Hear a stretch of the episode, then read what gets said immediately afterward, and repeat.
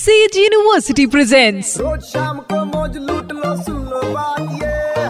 मार ले बेटा U turn to be red एक बार फिर हो जाए। तो भाई वेनु मेरा नाम यू टर्न मेरा काम।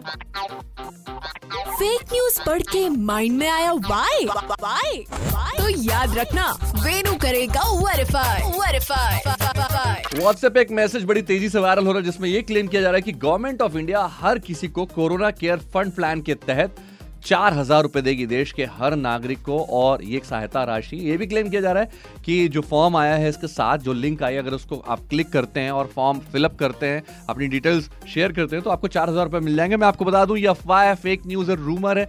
इसे फॉरवर्ड ना करें शेयर ना करें, आगे ना बढ़ाएँ बिकॉज़ एक तरह का साइबर क्राइम आपके साथ हो सकता है। यस प्रेस इन्फॉर्मेशन ब्यूरो ने ट्वीट करके बताया था कि ये पूरा का पूरा क्लेम सोशल मीडिया पर स्पेशली ऑन व्हाट्सएप वायरल होता है। ये मैसेज फर्जी है और गवर्नमेंट ऑफ़ इंडिया ऐसी कोई प्लानिंग नहीं कर रही है।